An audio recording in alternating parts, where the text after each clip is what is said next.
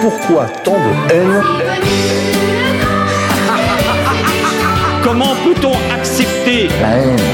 La haine intacte.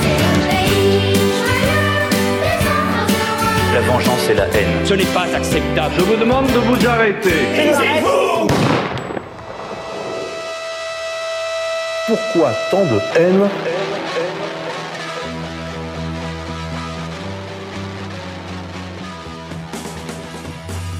Chers amis, chers ennemis, chers cancrelats, bonsoir. Bienvenue sur cette nouvelle émission en direct tous les derniers dimanches de chaque mois à 21h sur les ondes de RTV, sur YouTube Live et également sur ERFM, sur le serveur de Égalité et Réconciliation. Ce soir, vous pourrez poser vos questions, comme tous les dimanches soirs à 21h, vous pourrez poser vos questions en direct sur le YouTube Live, de la même façon que vous pourrez les poser aussi euh, le lendemain à vos amis euh, pour avoir euh, nos réponses. Les meilleures seront posées à l'antenne. Je vous rappelle que les questions les plus intéressantes sont aussi payantes. Je vous rappelle aussi, vous pouvez faire des dons sur euh, le site d'égalité et réconciliation afin de soutenir cette initiative qui n'est pas prête de s'arrêter, chers amis. Je vous présente ce soir l'émission sur les mondes virtuels avec Adrien Sajou pour la sociologie du gamer, ainsi que Lounès Darbois, sociologie du hardeur, tous les deux aux éditions Contre-Culture. Messieurs, bonsoir. Bonsoir. Je rappelle qu'on va commencer cette soirée aussi avec un petit, euh, une petite revue d'actualité en compagnie de Pierre, Pierre de rédacteur en chef euh, de la rédaction de R. Cher Pierre, bonsoir. Bonsoir, il y a un petit jingle quand j'arrive, comme Michel Drucker, il a pas Ah quelque non, ça chose c'est non, ça, c'est- pas pour vous, mon cher Pierre. Vous avez même pas de casque ce soir. Bon bah- allons-y alors. Trop d'invités, trop d'invités, trop pas assez de casques. Euh, on réglera ça la semaine prochaine. Euh, première, euh, premier, premier sujet que je voudrais, sur lequel je voudrais vous entendre, messieurs, c'est le sujet qui en fait va conditionner d'une certaine façon l'avenir du genre humain. C'est la procréation médicalement assistée qui vient d'être ouverte à toutes les femmes. Euh, ouverte à toutes les femmes par le Conseil consultatif euh, d'éthique et qui a également été précédé il y a seulement quelques jours par un avis favorable de la Commission des évêques de France, mais on y reviendra tout à l'heure. Messieurs, qu'est-ce que cette décision, de, qui a été une promesse du président Macron pendant la campagne, qu'est-ce que cette décision euh, suscite en vous comme commentaire Bah, si Adrien. vous, si vous me permettez, en tant que, en ma qualité de rédacteur en chef d'égalité et réconciliation, bien sûr, euh, je veux peut-être vous donner quelques éléments factuels, euh, chers invités et chers auditeurs de Pourquoi tant de haine. Euh, ces derniers jours a effective- effectivement été remis un avis du Comité consultatif national d'éthique. Alors la première question que je voudrais nous poser, c'est qu'est-ce que ce co- comité consultatif a de national et qu'est-ce qu'il a d'éthique? C'est une vraie question. Et, pour vous donner encore une fois les éléments, euh, cet avis concernait effectivement la PMA, mais la PMA pour toutes. C'est-à-dire que c'est l'ouverture euh, de la PMA aux couples de lesbiennes et aux femmes célibataires. C'est-à-dire euh, c'est assez précis. Effectivement, euh, Emmanuel Macron avait, lors de, avait pris cet engagement lors de son, lors de son élection, et cet avis consultatif a été rendu sans surprise.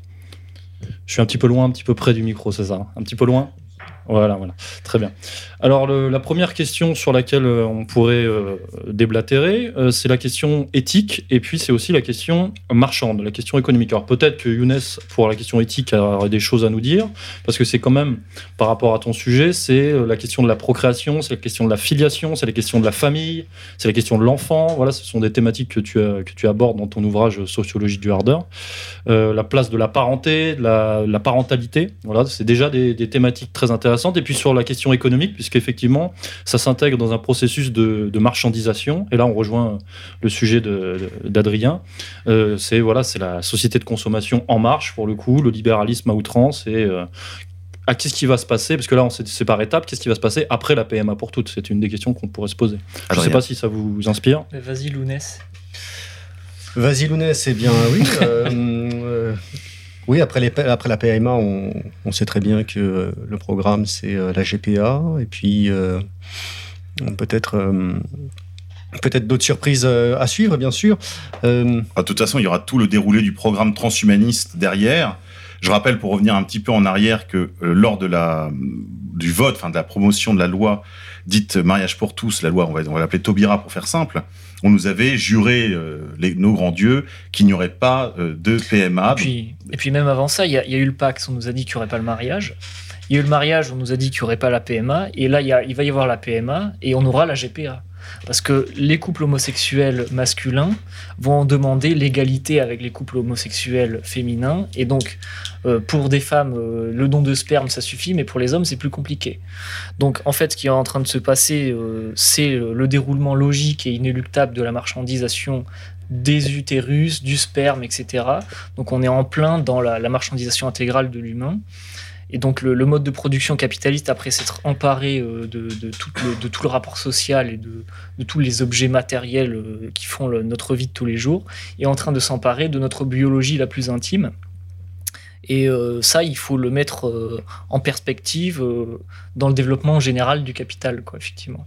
Il y a quelque chose de très vrai, excuse-moi, il y a quelque chose de très vrai dans le sens où j'ai l'impression que les femmes sont les idiotes utiles des couples homosexuels masculins dans cette affaire, parce qu'ils se, ils les mettent en avant, les, les, les, les couples homosexuels masculins mettent en avant le combat des femmes pour effectivement accéder ensuite à la... C'est euh, le prétexte de la PMA pour toutes, pour arriver à la GPA pour, pour tous les hommes. Mais, et même avant ça, euh, la mise au travail des femmes a été un- un- une étape nécessaire. Euh, là, on en revient bon, euh, à Marx, le Capital, euh, le, chapitre, euh, le fameux chapitre 25.3 de la septième section du livre 1. Attends, ça y est, c'est la Bible, là ça, commence ça commence. C'est la liturgie. Non, mais- non, mais là, c'est c'est des points, si vous voulez, névralgiques dans la compréhension de ce que c'est que le capitalisme.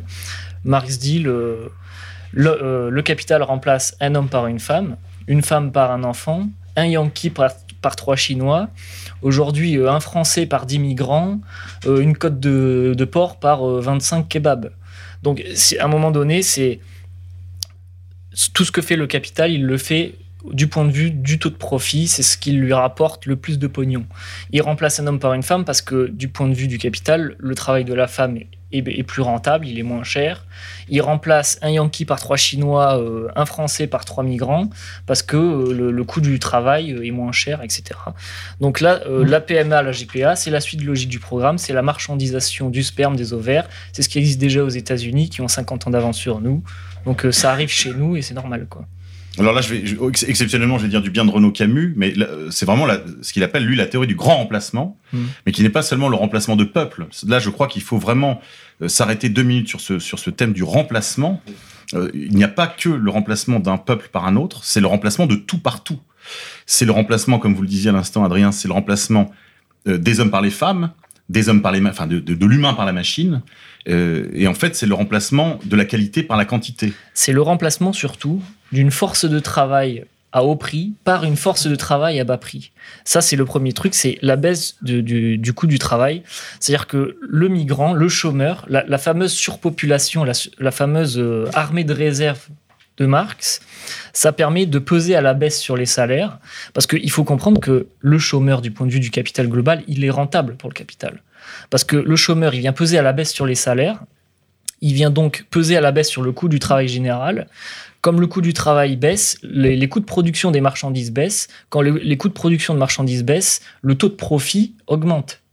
Mais Adrien, là, on, est, on parle de génération humaine. Est-ce qu'on Mm. peut revenir un petit peu à ce, ce Alors- sujet vraiment, je dirais presque de, de, de morale, entendu au sens des anciens, c'est-à-dire euh, les mœurs, quoi, la, Mais- la- mais la les vie de la mœurs- cité. Les mœurs, c'est que le migrant, quand il vient remplacer le prolo insurrectionnaire européen, il vient aussi briser la lutte des classes. Parce qu'il est évident que le migrant qui arrive d'un pays de, à temporalité immobile, euh, il n'a pas, il, il a aucune conscience de classe. Donc il y a deux aspects. Il y a déjà euh, baisse du coût du travail, rentabilité, taux de profit, et ensuite euh, briser la lutte des classes en faisant, euh, en, en- en inondant, en inondant la société de, de Là, gens qui perdre- effectivement n'ont perdre- aucune conscience. quoi. Cher Adrien, vous allez perdre nos auditeurs. On est en tout début de soirée. On Mm. va falloir faire le, le deuxième livre du Capital juste après. Lunès, si vous pouvez nous dire un peu Ouais, votre un mot sentiment. juste pour prolonger ce que, ce que disait Adrien sur les 50 années de- de- d'avance qu'ont les États-Unis.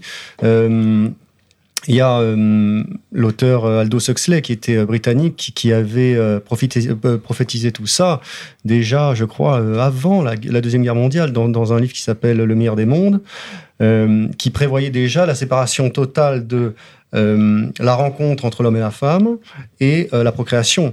Et lorsque Jacques Attali a sorti Une brève histoire de l'avenir, il n'a guère fait que, paraphraser le contenu de ce livre. Il a été accusé par Onfray de plagiat ou de choses comme ça, bon, quand Onfray lui avait dit, euh, et puis moi j'écris, j'écris mes livres. Mais c'est peut-être plutôt de paraphrase euh, qu'on, qu'on- qu'on pourrait le, le- euh, l'accuser éventuellement. Alors, à la différence d'Orwell, je crois qu'on peut dire quand même de, que ce livre de, de, de, De Huxley. de Huxley n'est- n'est n'est pas un livre de dénonciation, mais plutôt un livre programmatique, puisqu'on sait que son frère a été un haut fonctionnaire de l'ONU. Enfin, tout ça nous emmènerait trop loin. Je voudrais quand même dire qu'on qu'on dise un petit mot de, de la réaction des évêques de France qui vient de publier un, une sorte d'avis défavorable à la PMA il y a même pas une semaine. Donc, en gros, la bataille était déjà jouée, que les évêques de France se réveillent. Donc là, c'est un peu un appel, je dirais, du catholique euh, standard, du, piéton de base euh, au prince de l'Église, réveillez-vous, euh, il y a lieu de combattre la PMA plus encore que le mariage pour tous. Et lorsqu'il s'agira de la GPA, bien sûr, là il s'agira carrément de, combats eschatologiques. On en reviendra, on y reviendra sur ces ondes probablement, parce que tout ça n'est pas une affaire terminée. Moi, je voudrais donner euh, quelques éléments, encore quelques détails sur euh, hein, sur, cette question, sur ce sujet de société. J'ai remarqué que le prétexte qui était invoqué pour la PMA pour toutes était, je cite, la souffrance engendrée par le désir d'enfant insatisfait. C'est-à-dire que nous ne sommes plus dans la question euh, qui n'est pas si ancienne que ça, de l'infertilité. Hein, au sens euh, biologique. Médical, Voilà. médical, ouais. Nous sommes dans la, la souffrance, c'est-à-dire la souffrance du désir. C'est-à-dire que le, on est dans la victimisation et l'idéologie des droits, l'idéologie des droits de l'homme poussée à l'extrême. Et là, on est vraiment dans le monde, dans le, ce que j'appelle, le- ce qu'on appelle le règne du désir individuel. Et euh, ça, c'est au nom de l'oppression en plus. D'ailleurs, ça me fait penser. Ça me fait véritablement penser à l'idéologie véhiculée par l'école de Francfort. Si vous, si vous faites le, le parallèle, c'est vraiment le règne de la minorité oppressée. Donc aujourd'hui, les, les femmes lesbiennes se sentent oppressées par la nature, Des femmes, des femmes. des femmes, des femmes lesbiennes se sentent oppressées par la nature et donc euh, revendiquent le droit, ce qu'ils qu'elles appellent le droit, euh, le droit de, de l'enfant. Mais là, il y a une arnaque sémantique parce que c'est un droit à l'enfant. C'est-à-dire que, on- enfin bon, bref, c'est une euh, c'est euh, comment dire un caprice finalement qu'elles font, qu'elles demandent à leur papa euh, symbolique qui est l'État, qui au nom, enfin avec l'aide de la science et de la médecine. D'ailleurs, on on pourrait se poser la question du rôle de la médecine aussi euh, dans cette affaire. hein. C'est la mission de la médecine, que- qu'est-ce qu'elle devient. Et, et voilà, on en arrive à cette situation. On se demande jusqu'où ça va aller, puisque j'ai, en faisant mon enquête, je me suis rendu compte qu'on allait peut-être aussi vers un remboursement de cette euh, PMA pour toutes, un remboursement à 100% Intégral, voilà. intégral, alors que je rappelle qu'en France, les caisses sont vides, absolument vides. Mais par contre, on va rembourser les femmes qui, les, les- les couples de lesbiennes qui veulent euh, Ou les femmes célibataires, un- qui un d'ailleurs enfant. Voilà. qui peuvent être d'ailleurs lesbiennes ou pas, parce qu'elles peuvent être asexuées, comme maintenant il y a le- le- l'acronyme LGBTA2I, Voilà. euh, je sais pas quoi encore. Racine carrée de 58. Ouais. Donc bientôt, les, les non-binaires pourront revendiquer effectivement des, des enfants. On ne sait pas trop si c'est des enfants pour eux. Et je voulais rebondir aussi sur ce que tu disais tout à l'heure sur le marché, parce qu'effectivement, quand il y a marché, il y a marché noir aussi. Et c'est-à-dire que en, en parallèle de, de cette euh, institutionnalisation euh, commerciale, il va y avoir des trafics. Il y a déjà des trafics, des trafics d'ovocytes, des trafics d'embryons, des trafics d'enfants. Et euh, enfin, c'est ce monde-là qu'on est en Oui, train oui. de nous préparer par ce, par cette, Il y a déjà un ce trafic du, sujet-là. du sang. euh, le sang est une marchandise. Donc bon. Et puis les petits malins qui, euh, qui dirigent des cliniques euh, de, de- d'embryons ou de dons de sperme, des fois, c'est, euh, c'est eux-mêmes les directeurs de la clinique qui euh, remplacent les, les, les, petits, les petites éprouvettes dans lesquelles les messieurs, n'est-ce pas, clients ont payé cher pour avoir le droit de congeler leurs- leurs affaires et qui, euh, qui les remplace par le leur, de manière à être, n'est-ce pas, une espèce de, de, de chimpanzé d'eau argenté qui va féconder toutes les femelles. euh, vous voyez, euh, bah, il y a une histoire comme ça, il y a, il y a une histoire euh, assez, euh, assez étonnante. ça. Hollywood, on a même fait un film, puisque pour, euh, pour dédramatiser ou euh, l'affaire, il a fallu dire oui, oui, euh, c'est même très drôle, regardez. C'était quel Et film euh, je On- sais, on- je sais plus, c'est sorti il y a 4 ans, 4-5 ans. C'est pas un ouais. film avec euh, Garcia Non, il y Euh, avait un film un aussi film américain, Ouais. donc, il y avait un euh, film français sur le don aussi, où le type se retrouvait avec plus de 500 enfants. Enfin, bon, bref, Ouais, on, ouais, on va vers des trucs fait, quand même strange, hein, un monde, un monde à la, à la, Et à la soleil vert quand même. encore une chose pour, euh, pour euh, prolonger sur le, sur le caprice du droit à l'enfant qui, euh, qui, est, qui est en effet assez suspect. Euh, c'est d'autant plus suspect que quand vous parlez avec des filles euh, je- euh, jeunes, le, le- mythe de la, de, de la jolie jeune fille, vous entendez beaucoup ce refrain, mais moi je veux pas d'enfant avant 30 ans.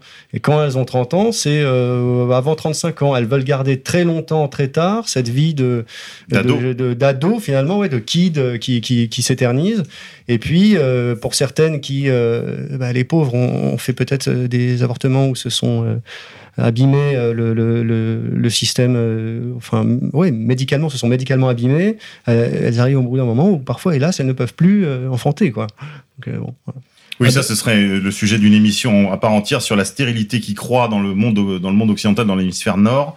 Bon, on va garder ça pour, pour une autre émission, mais c'est un sujet absolument très inquiétant qui vient justement là aussi renforcer ce, le petit remplacement, puisque le grand remplacement, on le disait tout à l'heure, c'est le remplacement de l'humain par, par les choses.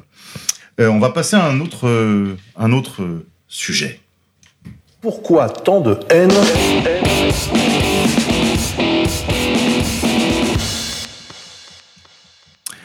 J'aimerais, chers amis, qu'on dise un petit mot de, l'actualité de, de la vie intellectuelle, du débat en France, et en particulier du débat sur les réseaux sociaux, sur, le, sur les internets. Euh, en effet, on voit s'accroître la censure sur Internet, que ce soit en France aussi bien que dans le- l'ensemble de l'hémisphère occidental. Puisqu'on voit aussi bien Alex Jones euh, banni des réseaux sociaux, que ce soit, je crois, Facebook et euh, YouTube, que euh, bah, notre plateforme, la plateforme de R, puisqu'elle a été déprogrammée, enfin, je sais pas comment on peut dire, désinscrite des deux grands, euh, des deux grandes boutiques de téléchargement des, des, des applications que sont iOS d'une part et le Play Store, euh, comment- Google Store, Google Store, pardon. Apple Store. hein. Euh, enfin voilà, sur les deux grandes plateformes, c'est-à-dire euh, Samsung et Apple, euh, la l'application égalité réconciliation n'est plus disponible. Google, Google. Pas Samsung, Google. Oui, oui, bien sûr, mais je veux dire, c'est sur les téléphones euh, type Samsung, c'est ça que je voulais dire. Non, mais Euh, t'as un tropisme coréen. j'a- J'aime beaucoup, la Corée- j'aime beaucoup la Corée du Nord. Y a pas de problème. D'ailleurs, si on pouvait, si on, on est en retard, je crois, on n'a toujours pas reçu notre petit chèque. euh, je dis ça à toutes fins utiles. euh. Donc oui, euh, des, enfin, désinstallation de ces deux téléchargements possibles de l'application d'égalité et réconciliation. Mon cher Pierre, qu'est-ce qu'on peut en dire? Bah, on s'est fait virer, c'est tout. On s'est fait virer sur demande explicite de l'UEJF, cette officine euh, israélienne de répression de la liberté d'expression française, parce que c'est ça, tu parlais de. la- Finalement, tu parles de durcissement de la répression contre la haine, ce qui est un concept, hein, la haine sur Internet, et c'est la question de la liberté d'expression. Et j'ai envie de dire que on se rend compte vraiment qu'on est sorti de la période des, des 20 que j'appellerais la période des 20 glorieuses, en termes de liberté d'expression tout azimut sur Internet, et que euh, on rentre vraiment dans le voilà le revers de la médaille et, le, et ce qu'on appelle euh, la censure. Donc maintenant, désormais, tout ce qui est insoumis de près ou de loin à l'oligarchie euh, sera chassé, voilà, chassé, censuré. Oui, en effet, ça a été fait à la demande de l'UEJF. Je crois que c'est pas terminé. La campagne continue. Il y a une demande encore de, de censure à l'égard des outils d'égalité et réconciliation, euh, mon cher Pierre. Bah, euh, c'est pareil, ça s'inscrit dans un. Ça fait longtemps qu'avec ER, on subit euh, cette répression-là. Donc, je rappelle, effectivement, donc on a été viré des stores d'Apple et de Google pour l'application. Euh, on a été supprimé de YouTube il y a quelques mois, pendant 24 heures, mais on sait très bien que ça nous pend en nez, parce que l'UEJF a demandé explicitement cette suppression. Donc, peut-être que même ce soir en live, on va peut-être se faire supprimer. On a été viré des plateformes de paiement par carte bleue qui sont PayPal et Stripe, et je vous cache pas que c'est un vrai coup dur Oui. pour nous, puisque c'est euh, c'est quand même pr- pratiquement notre, euh, notre source de financement. Alors, Donc, on dit euh, partout qu'on est, qu'on est, qu'on est des blincs, qu'on est, qu'on est blindé de pognon. Je crois qu'on peut faire un petit point là-dessus, Pierre, parce que on a besoin de votre aide. Je vous rappelle que vous pouvez toujours faire des dons sur la plateforme d'égalité et réconciliation afin que cette aventure continue. L'aventure d'abord autour d'Alain Soral, mais aussi l'aventure de la rédaction dont Pierre a pris la direction aujourd'hui.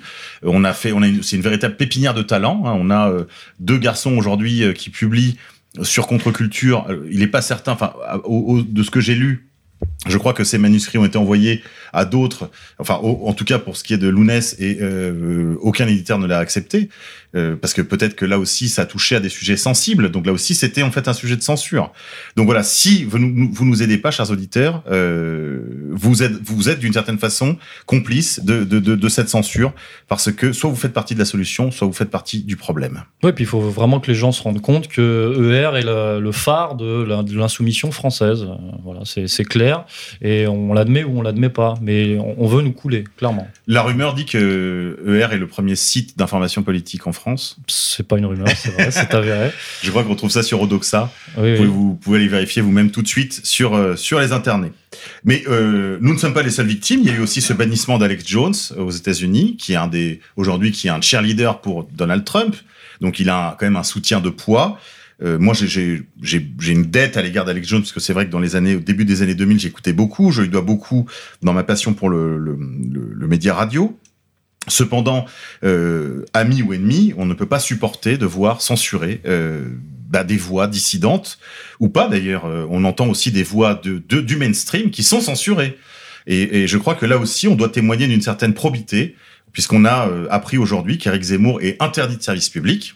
Oui, mais c'est parce qu'il va se faire couronner roi de France, si vous voulez. Il peut pas tout faire en même temps. Il peut pas avoir un poste audiovisuel et en même temps euh, régir la, France catholique. C'est pas possible. Exactement. Alors, ça, c'est un cas très intéressant. Je pense qu'on peut en dire un mot, euh, cher Adrien Charlounès. Est-ce que vous pouvez, je sais pas si vous réagir à chaud sur cette, euh, sur cette annonce de la censure d'Éric Zemmour sur, les, sur le service public? J'en dirais juste un mot avant de vous passer la parole. C'est que, selon moi, c'est une manœuvre quand même gros, enfin, c'est cousu de fil blanc. Euh, Éric Zemmour est interdit. Très blanc, de- très très blanc d'ailleurs. est interdit de, de service public. Cependant, il n'est pas interdit de médias. Hein, c'est pas, il n'y a pas la jurisprudence Dieudonné Soral qui a d'ailleurs, qui a d'ailleurs hante les plateaux télé en ce moment. On sent Clairement. que ils sont là, dans les campagnes, dans les villes. Euh, mais mais c'est très intéressant que ce soit à la signature de Zemmour à la nouvelle librairie qui, qui vient d'ouvrir dans le quartier latin, aussi bien que sur les plateaux télé, le, le spectre d'Alain Soral et de Dieudonné euh, occupe comme ça l'espace, euh, tout en étant absent évidemment pour se faire entendre, pour se défendre. Mais c'est un cas intéressant parce que Zemmour à la fois est interdit de séjour sur le service public, mais il n'est pas interdit de télévision. Donc, on voit bien la manœuvre. C'est une manœuvre de victimisation. Euh, mais il, est, il, se- il sera toujours la voix, n'est-ce pas, du national-sionisme autorisé finalement, sûr, parce puisque on, on Bah, découvre et- que des nouveaux et- chroniqueurs omniprésents, Elisabeth Lévy qui était déjà quand même déjà, hein, qui avait son rond de serviette chez Fogg et ailleurs, et euh, un nouvel arrivé, même si on l'a vu ici ou là, euh, notre cher ami euh, euh, animateur de hum, comment s'appelle déjà? Là, je, je suis partout? Non, la France, la Non, France libre. La- Goldnadel. oui, Goldnadel qui La France libre. La France libre, voilà, qui vient d'arriver euh, aussi euh, sur les grands plateaux euh, de commentaires d'actualité. Adrien. Bah, Éric Zemmour est interdit donc sur le service public, donc le, service public promeut Éric Zemmour puisqu'il le fait passer de fait pour un, adversaire politique euh, éminent. Donc euh, là, il faut toujours voir les choses à l'envers et euh, tout ça me paraît tout à fait euh, entre guillemets piloté. Bon. Ensuite sur la censure de R au niveau de des réseaux sociaux, des réseaux bancaires, etc. Je dirais que les réseaux sociaux, les réseaux bancaires nous montrent leur vraie nature pour ceux qui auraient cru que les réseaux sociaux étaient des outils neutres, là, on voit aujourd'hui leur vraie nature. On voit que les réseaux sociaux sont par essence des outils de propagande euh, de la doxa capitaliste euh, et de la, de la classe capitaliste internationale. Donc, de fait, euh, il n'est pas étonnant que des groupes comme les nôtres soient interdits là-dessus. Alors, ce qui est intéressant aussi, c'est que, comme disait le glorieux président Mao, si vos ennemis vous attaquent, c'est une, c'est une bonne chose. Hmm. Parce que s'ils ne vous attaquent pas, c'est qu'en gros, vous ne représentez aucune menace. Et puis Zemmour, attaqué entre guillemets par l'État, mais protégé par toute une milice policière. Bon. Oui, bien sûr, on a, on a vu ça. On a vu que non seulement la mairie de Paris s'est dépêchée d'effacer les tags qui avaient été faits devant la nouvelle librairie, mais elle a également dépêché, euh, là pour le coup, la préfecture a dépêché une dizaine de policiers euh, et, en, et en uniforme et en civil pour, la, pour sa protection devant, je dois dire, 12 Clément Méric euh, en goguette, qui, d'ailleurs ont fait une non-action. Et d'ailleurs, ils ont été, je le dis à, toute, à toutes fins utiles, puisque je suis un peu renseigné de ce côté-là, qu'ils ont été très bien reçus. Et l'affaire Zemmour est en lien avec euh, ce, que, ce qui a été euh, senti euh, par, euh, par notamment la, la rédac de R sur euh, le national-sionisme. Il faudrait faire un lien, je pense, entre l'affaire Zemmour et le national-zému, le, le national-sionisme. Le national national-zémourisme. le zémourisme zémourisme international. tel qu'il est promu par Attali en ce moment. Oui, bah, clairement, bah, il y a une zémorisation des esprits, effectivement, mais ça, c'est notre travail, euh, effectivement, tous les jours sur le site. Euh, Alain, Alain Soral en a parlé. et Il y, a, il y a quelques articles qui, qui, qui, je crois, ont, Ouais. ont montré la congruence on a de, fait le de boulot. tout ce Je crois qu'on petit. je crois qu'on a fait le boulot. On peut Ouais. renvoyer les, les auditeurs sur le site. ouais. Parce qu'on va pas avoir affaire à un national-sionisme gentil. On va avoir affaire à un national-sionisme euh, qui est euh, racialiste, euh, anti-immigration, alors qu'elle a été promue depuis des années. Bon, on voit où ça mène, quoi. Oui, bah, c'est une sorte de définition du sionisme. Enfin, je te laisse euh, juge. Younes? Ouais, un mot, un mot rapide sur, euh, sur Zemmour. Bon, euh, on, on voit bien qui c'est. C'est quand même quelqu'un qui, qui est un bon client des médias. On le voit mal ne plus intervenir dans les médias. S'il est, inter- s'il est interdit du service public, il passera au privé. Et puis voilà, c'est quelqu'un qui, en débat, a démontré euh, de nombreuses fois qu'il est capable de rester incroyablement calme, de mettre à l'amende le contradicteur, euh, d'énerver le contradicteur. Enfin voilà, bon, il, il, Ouais, il est on, voit, bout, là. on voit le gars qui s'est tapé euh, Schopenhauer, là, vous savez, le, Oui, l'art d'avoir toujours raison. ouais, ouais. Et puis là, là, là, encore récemment, il a montré son talent. Et, et même sa malice, parce que dans la dernière vidéo publiée par Alain Soral, là, sur le, vous pouvez trouver ça sur le, la, la, mire de R, euh, une vidéo d'analyse, en fait, du dernier, des derniers événements avec Zemmour. C'est très intéressant. En effet, comme Alain connaît tout, un peu, un peu tous les acteurs, aussi bien Ardisson, Zemmour et tout, il décrypte bien les événements et il montre bien que Zemmour, loin de, de, de faire comme fait Polony, c'est-à-dire euh, tout de suite se, se désolidariser, dire euh, ah le salaud, le psy, il faut le mettre en psychiatrie, etc. Zemmour joue très finement pour justement ne pas se couper de la base qu'il est là pour séduire, qui est la base des patriotes sincères, des patriotes traditionnels, c'est-à-dire, euh, pour faire simple, qui se reconnaissent dans le trône et l'autel. Et ce que ça nous montre aussi, c'est que euh, la classe capitaliste aujourd'hui, contrairement à ce qu'elle peut laisser paraître, n'a pas tant le contrôle que ça sur les événements. En fait, elle est totalement à la merci des évolutions de l'économie et des évolutions globales. On en reparlera peut-être tout à l'heure, du taux de profit, etc., de la crise. Parce que si la classe capitaliste avait vraiment le contrôle sur l'événement, elle serait pas obligée de nous inventer un national bidule euh, plutôt que de nous euh, promulguer tout de suite un mondialisme euh, euh, total. Donc là, ces événements-là nous montrent qu'il y a une crise en cours. Quoi. Là, ce qui est très intéressant, en effet, Adrien, c'est que vous avez parfaitement raison de le souligner, c'est que nous marquons des points. Le, la, la panique dans les rédactions, aussi bien que dans les ministères ou la DILCRA et toutes ces institutions euh, parasoviétiques, nous montre qu'on marque des points, que les gens finalement se tournent vers nous et que Oui. l'objectif, c'est de limiter les accès afin qu'il n'y ait pas cette possible révolution nationale que certains d'entre nous attendent de leur vœu. Pourquoi Jingle. tant de haine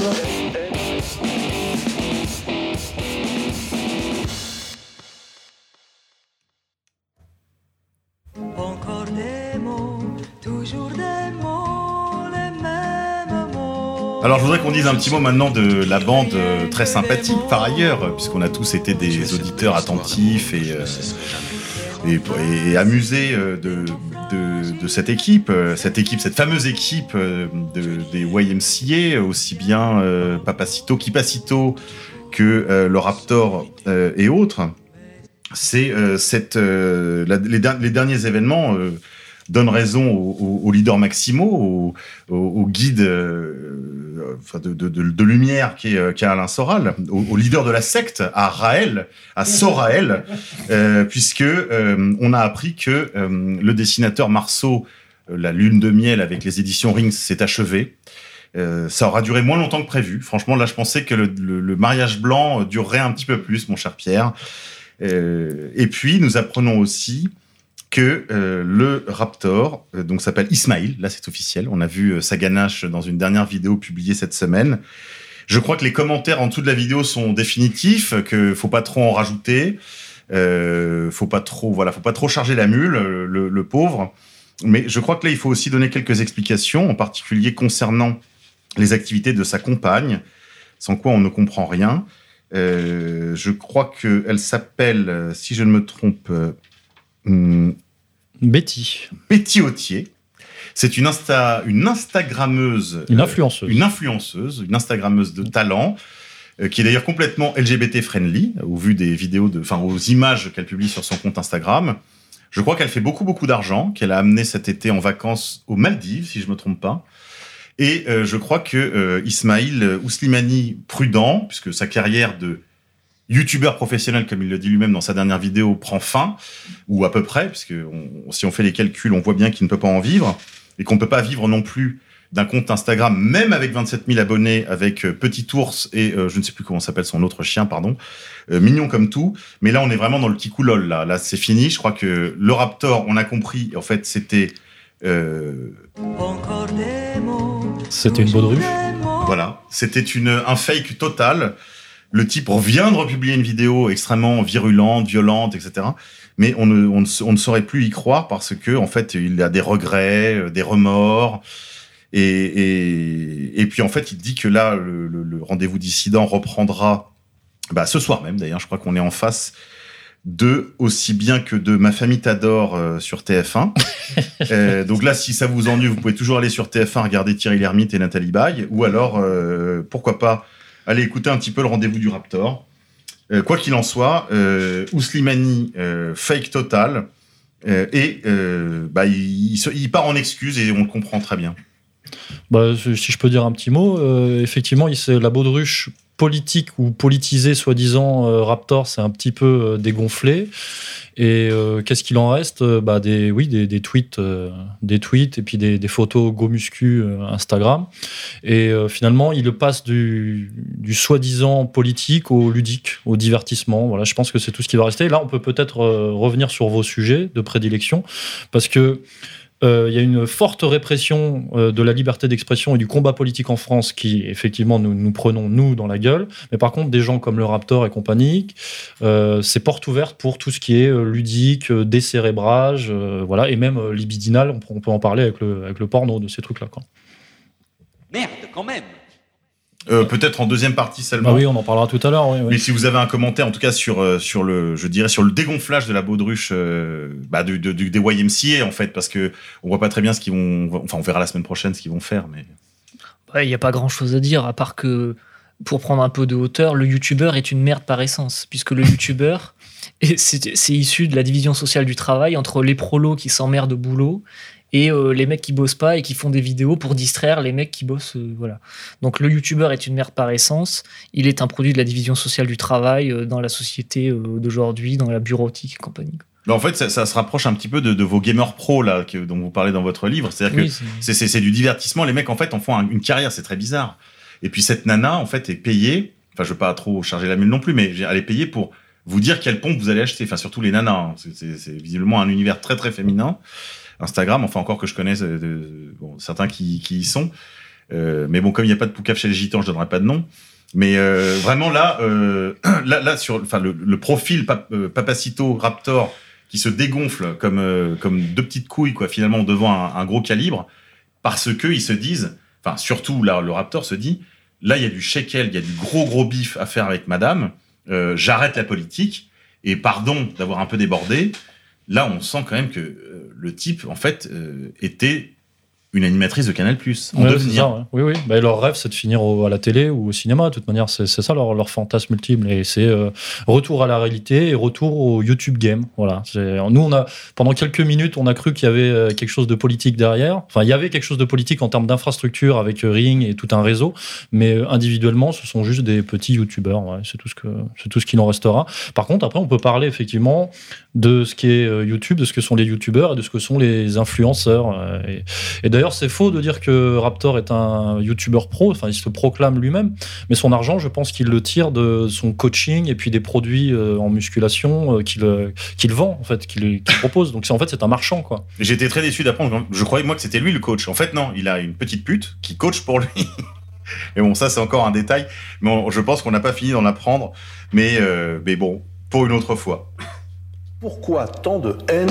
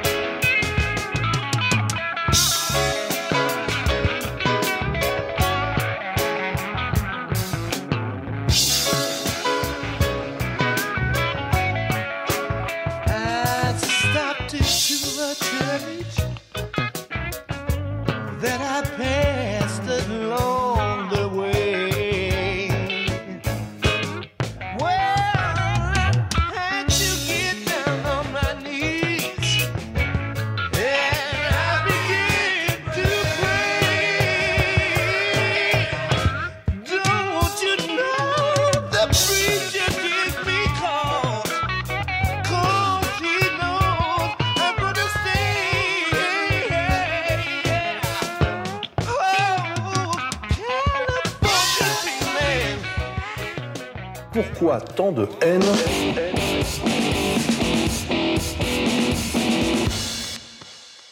Il s'appelle juste Leblanc. Ah bon, il n'a pas de prénom Je viens de vous le dire. Quand on est con, on est con. Bon, un petit hommage euh, aux anciennes vidéos d'Alain. Euh, on va faire euh, avec nos invités leur con du mois. Alors, Lounès, Est-ce que j'ai un compte du mois? Bon, alors j'en ai trouvé un peut-être. Et c'est un compte du début du mois. On est le 30 septembre. Je crois qu'au tout début du mois de ce mois-ci, euh, Nike a lancé une campagne de publicité un peu, hum, un peu curieuse. Euh, Un peu putassière. Un peu putassière. Nike c'est- politisé, ouais. Euh, En lançant ce, ce bonhomme-là que tout le monde avait oublié, qui s'appelle Colin Kaepernick, qui était celui qui s'était mis euh, à genoux pendant l'hymne euh, américain pour, euh, pour dénoncer. Il y a toujours l'esprit de, bon, voilà, de dénonciation. euh, Dénoncer, bon, très bien. C'est pas bien de dénoncer. Mais. euh, voilà, en ce qui concerne ce, joueur, il faudrait regarder un peu ses stats parce que euh, dans, le, dans le foot américain, tout est compté. Le, moindre joueur qui avance d'un demi-yard sur une saison, euh, c'est répertorié, etc. Et ce, en ce qui concerne ce joueur, c'est pas du tout une, une fusée, quoi. Et il approchait de la retraite, et il s'est donné à cette, à cette campagne, à, ce, et à cette espèce de mouvement là de, contestation un peu, hum, un peu curieux. Euh, bon. Euh, a priori, quand on n'est pas euh, vraiment une, une- star du football, il vaut mieux pas la ramener dans une, dans une campagne de dans une campagne mondiale quoi pour pour la jouer nous les opprimés quoi. Vous voyez ce que je veux dire? Et euh, voilà, j'ai trouvé ça un peu un peu un peu curieux. Il aurait dû voilà, peut-être il aurait dû dire non. euh, Je vous- pas de votre argent, monsieur. mais vous l'avez vu où cette pub? Euh, je l'ai vu où? Je l'ai vu, je l'ai vu sur euh, les réseaux sociaux, sur, enfin les, oui, les réseaux dits sociaux, n'est-ce pas? Et les réseaux, euh, et puis euh, je l'ai vu où autre?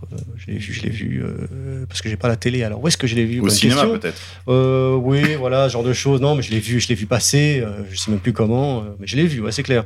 Et ça a fait un bon, un bon petit boom pour le chiffre d'affaires mensuel de Nike là d'ailleurs. Ça a fait du, du plus 40 euh, et des brouettes. Ouais.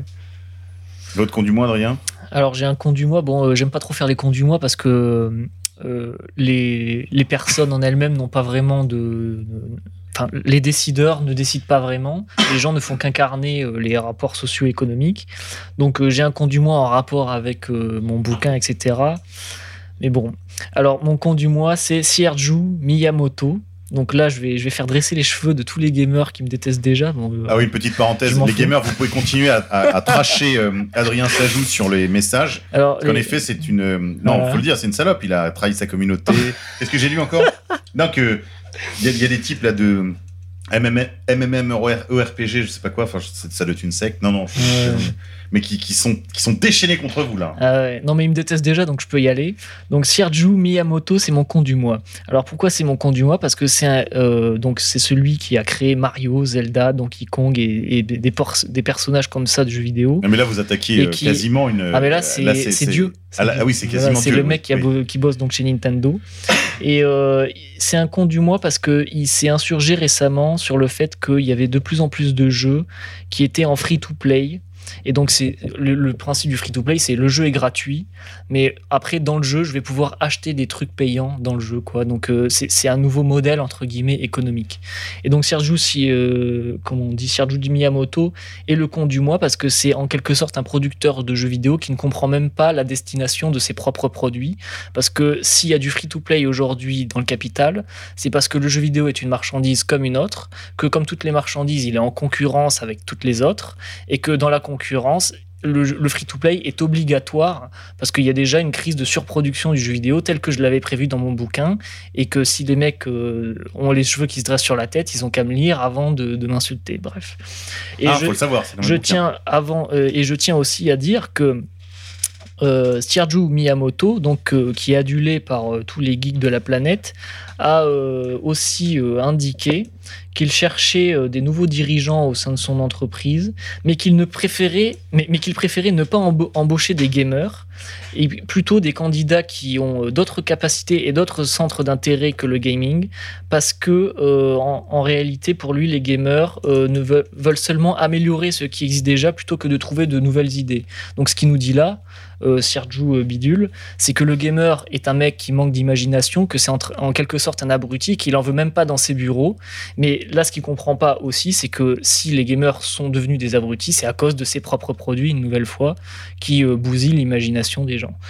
Donc voilà, mon compte du mois, c'est euh, Miyamoto, un producteur de jeux vidéo qui ne comprend pas la destination de ses propres produits. Pourquoi tant de haine?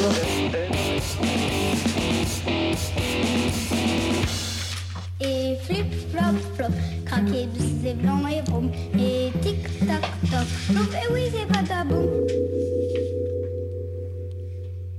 On va passer au top et au flop, euh, chers amis. Alors, Adrien, quel est votre top ou votre flop?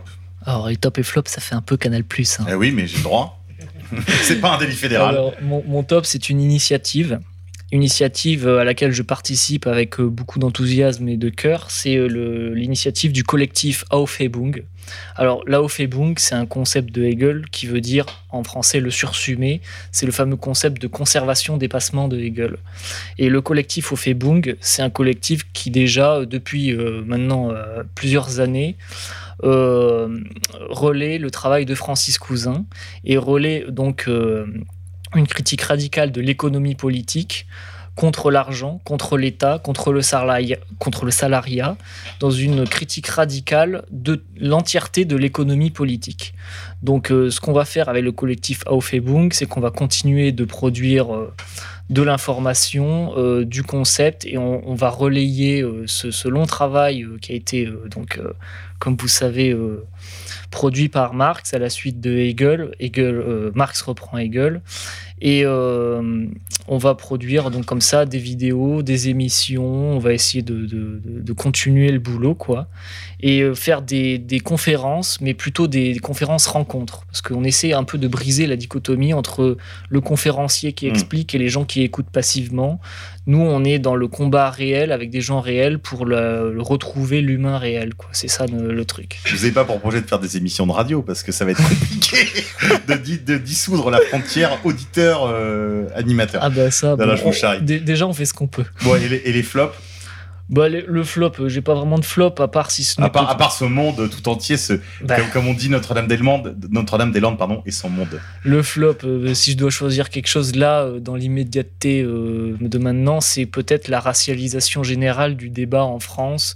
Bon, je regardais un peu sur les réseaux sociaux là récemment, euh, ça parle que de, de rappeurs qui disent qu'ils veulent pendre des blancs. Bah, tout ça est ridicule, euh, tout ça euh, participe de la dégénérescence complète de l'intelligence et euh, tout ça participe de, de, la neutralisation, de la vraie compréhension de la lutte des classes contre l'argent et contre l'État dans une racialisation du débat et dans des, dans- des tensions horizontales. Bon, c'est toujours le même principe, quoi.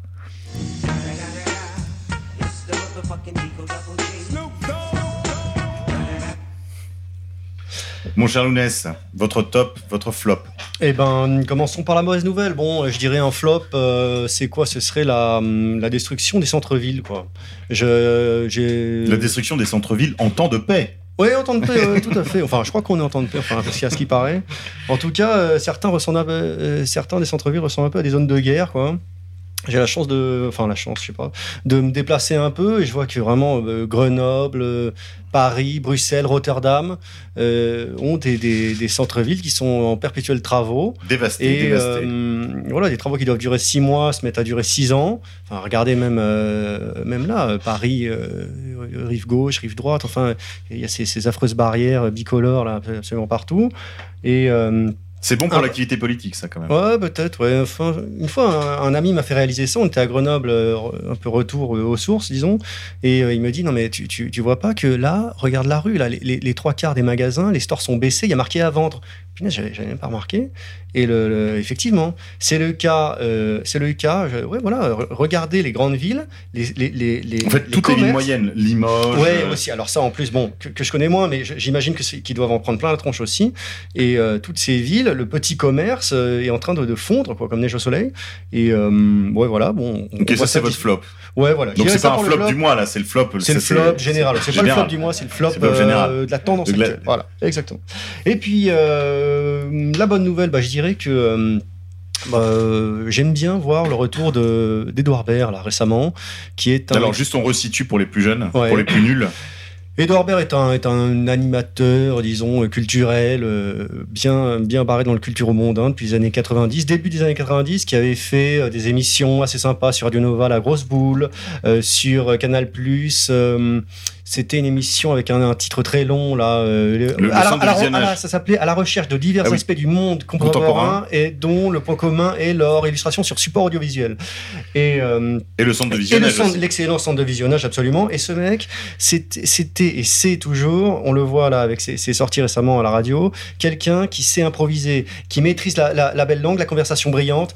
Et euh, très paradoxalement, tout ce qu'il a essayé de faire, de- d'organiser, notamment quand il avait fait ses, ses spectacles avec François Rollin, c'était peut-être un peu moins bon. C'est un gars, il, est un peu comme Lucchini, quoi. Lucchini, quand il récite Molière, c'est bien, il, il- il met en avant euh, voilà, les, les grandes figures de la, de la langue française, mais il est jamais aussi bon que quand il se retrouve euh, Sur un plateau euh, télé. sur un plateau télé, euh, dans une foire au vin pour vendre aux enchères euh, des barriques, et il est là, il, il met une... Enfin, c'est un gars Mm. qui, qui, qui est drôle, et, et comme Edouard Baird aussi, ils ont à la fois la drôlerie, et puis une espèce de profondeur, quoi. On sent que Ah, il y a un tragique, il y a un tragique. Ouais, euh, on sent dans que leur le- ironie euh, euh, répond à une espèce de conscience euh, profonde, une vision de la vie. euh, bon, voilà, ça j'aime bien, quoi. Ce, ce côté. euh, Alors Edouard Baird, pour, les- pour ceux qui voient pas du tout qui c'est, il est aussi, il apparaît aussi dans le film euh, Astérix et, les- voilà, et il était connu Cléopâtre, parce que.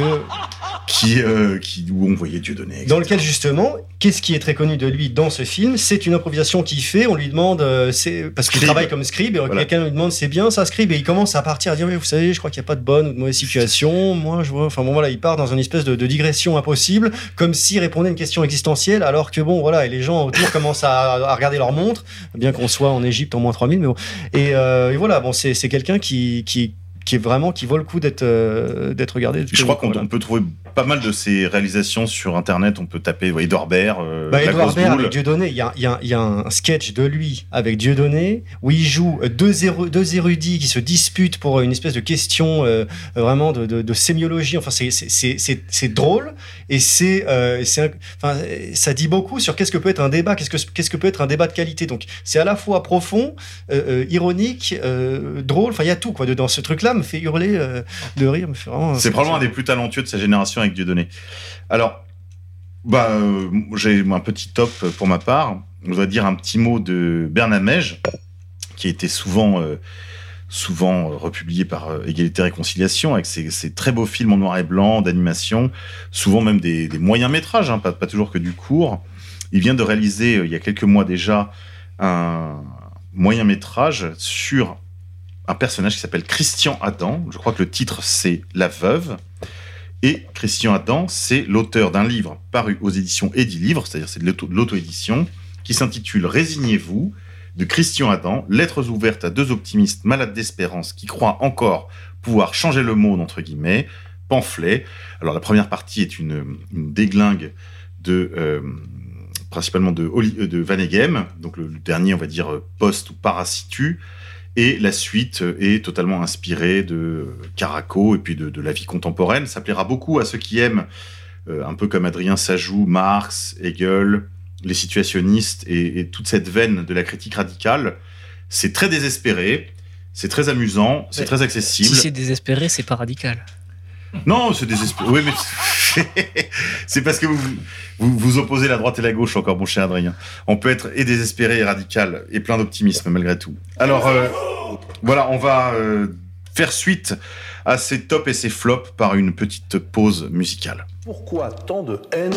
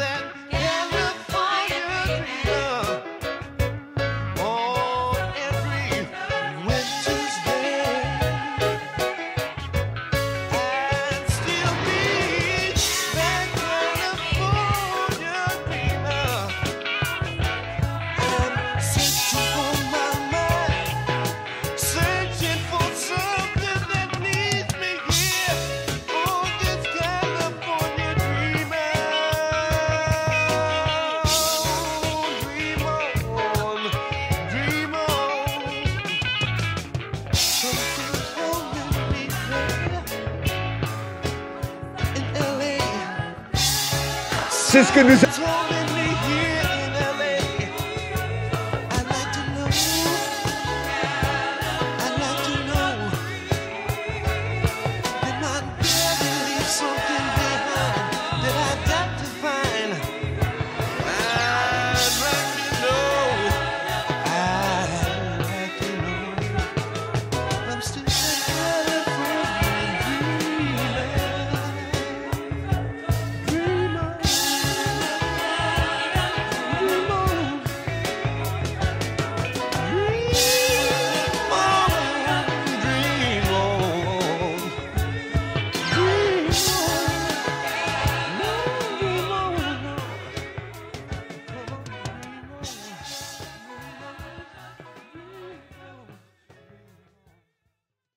Pourquoi tant de haine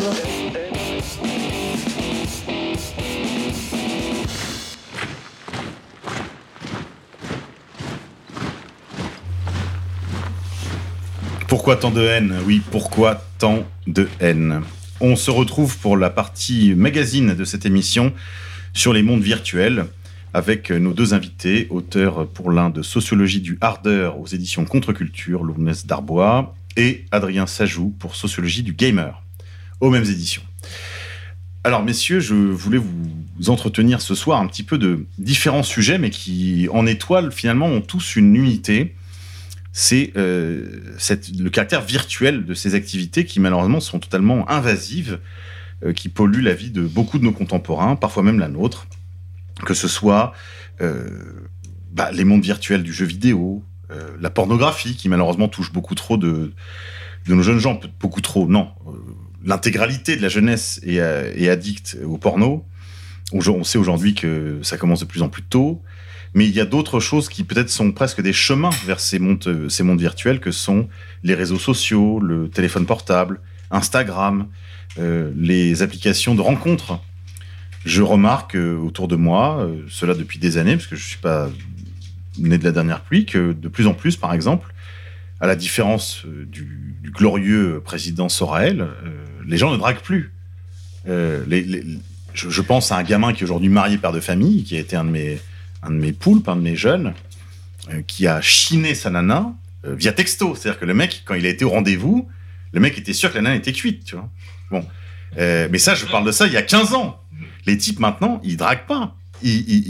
Ils jettent euh, des, des- des- Enfin, ils pêchent à la grenade sur, euh, sur Tinder. On peut peut-être commencer par ça. Tinder, euh, ça, si c'est pas un truc porno, enfin, je veux dire, je veux dire qui, qui, qui, qui te, qui te, qui, qui t'oriente, tu vois, vers une- un début de carrière porno, tu vois, limite euh, en gonzo euh, à la maison. Euh... Lounès. Oui, on voit bien que le, le- la société traditionnelle fondée sur le, pater familias, euh, après quelques, quelques guerres qu'on a mis dans la, dans la tranche de l'Occident, disons, euh, a vu l'avènement du, euh, du dragueur, c'est raconté donc dans Sociologie du dragueur, et cette, cette séquence touche peut-être récemment à sa fin, avec euh, la, la, la dinguerie euh, du... euh, comment dire, ne, me parlez pas monsieur, je déplace... Une, youtubeuse comme ça qui disait, j'ai le droit de déplacer mon corps dans la cité sans, sans être... sans recevoir de remarques sur le dit corps, bon, ce genre de choses. Et puis, euh, voilà, une espèce de, de- de- de frustration. Enfin, ça, c'est aussi annoncé dans, dans Extension du domaine de la lutte, bouquin de Michel Houellebecq, sorti en 94. Euh, à lire absolument, un petit Extraordinaire bouquin, livre, euh, livre extraordinaire. extraordinaire. euh, Extraordinaire. voilà, euh, S'il y a un Welbeck à lire, c'est celui-là. et, et le dragueur. Bah, c'est sur la drague. Oui, C'est- oui, sur la- c'est- sur la misère ça, sexuelle. C'est sur la misère sexuelle, Mm. c'est, sur ces choses-là. Et le dragueur arrivant au bout d'un moment, peut-être en, en- en bout de course, voit l'irruption de, de quoi? Du, du harder qui serait dans une espèce de compétition et de rivalité mimétique entre, entre tous les hommes, euh, le harder serait lui arrivé au En haut de la chaîne alimentaire. Voilà, en haut de la chaîne alimentaire, en haut euh, d'un espèce de, de- ouais, d'une espèce de compétition sans pitié. Mais le harder n'étant que euh, le le gagnant qui cache les, les, les, les milliers, les millions de, de, entre guillemets, de perdants. Euh, Ouais, le les losers, harder- les losers, les bah, losers. Le, le harder cache quoi? Cache, par moi l'expression, mais cache le, le branleur. Quoi, hein. Bah, le branleur, c'est-à-dire en fait tout le public du euh, forum euh, 18-25 ans de, de, de- de jeuxvideo.com. Voilà, bon, bah, probablement. Peut-être même avant. hein. T'es- de de 12-25 ans, peut-être même. Ah oui, c'est vrai, de, ouais, de plus en plus tôt. Bah, dès, dès que les, dès que les enfants ont un smartphone, voilà, bon, ils, ils vont, ils, vont, ils vont vers ça. Je, je, je, je le sais, je le vois. Donc en fait, avant même de draguer, on commence à, se tirer la nouille, en fait. il faut, il faut le craindre, ouais. Ça commence comme ça. C'est-à-dire qu'en fait, la première rencontre, à part l'amour dont vous parlez très bien dans votre livre, cet euh, amour déchirant dont vous parlez avec euh, des mots très pudiques et très beaux, cet amour de l'enfant, enfin de l'enfant qui découvre... Ouais, du jeune ado, que- du- ou, ouais, ou la- pulsion, ouais. ou la pulsion affective. euh, Qui est beaucoup plus et- et- que la Mais la bien pulsion sûr, c'est- c'est physique. c'est ça qui prend le pas d'abord. Quand vous avez euh, 12 ans, que euh, tout d'un coup. euh, vous- tout On est super amoureux de Jessica, Bien quoi. sûr, Mais à mort, à euh, mort, la, à mort. la fille qui est là, euh, tout d'un coup, elle est. Mais on elle vit est- dans un monde de chevaliers. Ce que vous racontez à c'est Ouais. qu'à ce moment-là, on vit encore dans un monde de chevaliers où la fille, en fait, est au bout de, euh, de la baston, de l'honneur euh, et de la 16, quelque part. Ouais, ouais, ouais, tout Et à fait. et qu'elle, elle est vertueuse. Donc la fille elle est déjà un objet. Ouais. même. Là, c'est le, le regard de méthode. C'est à partir de Marx, euh, Misère de la philosophie, manuscrit de 44, idéologie allemande. On a ce, tri- ce triptyque dialectique qui apparaît et que Marx comprend très bien. C'est mode de production, rapport social, idée. Le mode de production fait le rapport social, le rapport social fait les idées. Les idées sont le produit du rapport social, le rapport social est le produit du mode de production. Par conséquent, si on a une virtualisation des rapports sociaux, si on a une virtualisation des rapports affectifs, les sites de rencontres, la pornographie, etc., c'est pas juste parce qu'il y a une technologie qui apparaît et là ça devient possible. C'est parce que le mode de produire lui-même se virtualise compte tenu de la baisse tendancielle du taux de profit qui produit la crise, qui produit la financiarisation, qui produit le trading, qui produit euh, la bureautique, etc. Les rapports sociaux sont à l'image du mode de production donc la virtualisation, c'est ça et c'est pas autre chose. Et les idées que maintenant on se fait à propos de, ces mondes virtuels-là, elles sont elles-mêmes les produits du rapport social contemporain. C'est vrai que ce que vous dites dans votre livre, c'est, c'est extrêmement stimulant, c'est qu'en fait, tout virtuel est fondamentalement un produit du mode de production capitaliste parce que la première, la première virtualisation, c'est la monnaie. Et ça, ce que j'aime, c'est que vous allez vraiment, alors vous, vous êtes vraiment un chirurgien, euh, vous travaillez au scalpel, vous allez chercher la cause première. C'est, en fait, vous dites, ok, vous pouvez vous plaindre de tel ou tel effet. Moi, je vais vous parler des causes. Alors, c'est vrai que vous rentrez quand même dans des médiations, vous faites, vous détaillez les relations euh, sociales à l'intérieur du jeu vidéo, etc. Mais surtout, je crois que le plus important de votre livre, ce sont les premières pages où vous expliquez qu'en fait, là, vous allez rentrer dans le dur, mais que pour commencer, qu'on se comprenne bien, tout commence par finalement le, médiateur universel, ce dont, dans quoi on peut convertir toute chose, toute expérience, toute expérience sociale, euh, enfin tout- toute, euh, toute vie en fait depuis son invention, c'est l'argent. C'est, mais il y a une différence entre l'argent, la valeur, la monnaie. La monnaie, c'est un moment de la valeur. C'est-à-dire que dans l'histoire de l'homme, qui a une logique et une cohérence, il y a communauté primitive. Communauté primitive, localiste, qui ignore l'argent, qui ignore l'échange, qui ignore la religion, qui ignore l'aliénation telle qu'on la connaît aujourd'hui. Dans ces communautés primitives, à un moment donné, il va y avoir des rencontres qui vont se faire. Les communautés primitives vont entrer en contact les unes avec les autres et les objets vont commencer à rebondir d'une communauté à l'autre. Les objets rebondissant d'une communauté à l'autre, Puis les femmes. la femme, ensuite, attendez. Les objets, les objets au début, à, la base, ils ont une modalité de valeur. Ils ont une valeur d'usage. À quoi ils servent. Mais à partir du moment où ils se mettent à rebondir d'une communauté à l'autre, ils commencent à développer une deuxième modalité qui s'appelle la modalité de la valeur, la valeur d'échange. Donc, valeur d'usage, valeur d'échange, telle que Marx développe, livre 1 du Capital. Euh, suite à euh, ces rebondissements, la valeur d'échange se déploie, se développe et elle prend le pas sur la valeur d'usage. La valeur d'échange prenant le pas sur la valeur d'usage produit un mode de production spécifique qui s'appelle le capitalisme en devenir. Ce capitalisme se développe, il se déploie, et il, finit par produire un, un rapport social spécifique qui s'appelle le fétichisme de la marchandise. Le fétichisme de la marchandise produit tout un ensemble d'idées, euh, le droit, la morale, la religion, euh, tout un ensemble de trucs. Donc, si vous voulez, les idées, elles apparaissent pas comme ça par hasard. Elles sont le produit du rapport social qui lui-même est le produit du mode de production. Par conséquent, j'en reviens à la pornographie, au bouquin de Lounès. Le bouquin de Lounès, il est très intéressant, il est décisif pour comprendre ce qui se cache derrière la pornographie, pour comprendre les tenants et les aboutissants. Mais le, point sur lequel euh, moi je diverge et euh, sur lequel il, faut revenir, c'est sur la méthode. Lounès dit la pornographie fait l'asservissement des peuples.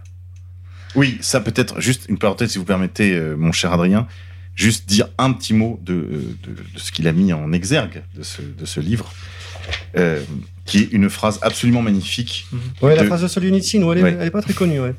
On asservit les peuples plus facilement avec la pornographie que par des miradors. Ça, c'est vraiment un trait de génie. Et en vrai, en, vrai, on sait que les nazis, par exemple, ont inondé la Pologne de littérature pornographique avant de les envahir pour les démoraliser. Mais c'est vrai, mais c'est faux. Il y a du vrai dans le faux, il y a du faux dans le vrai.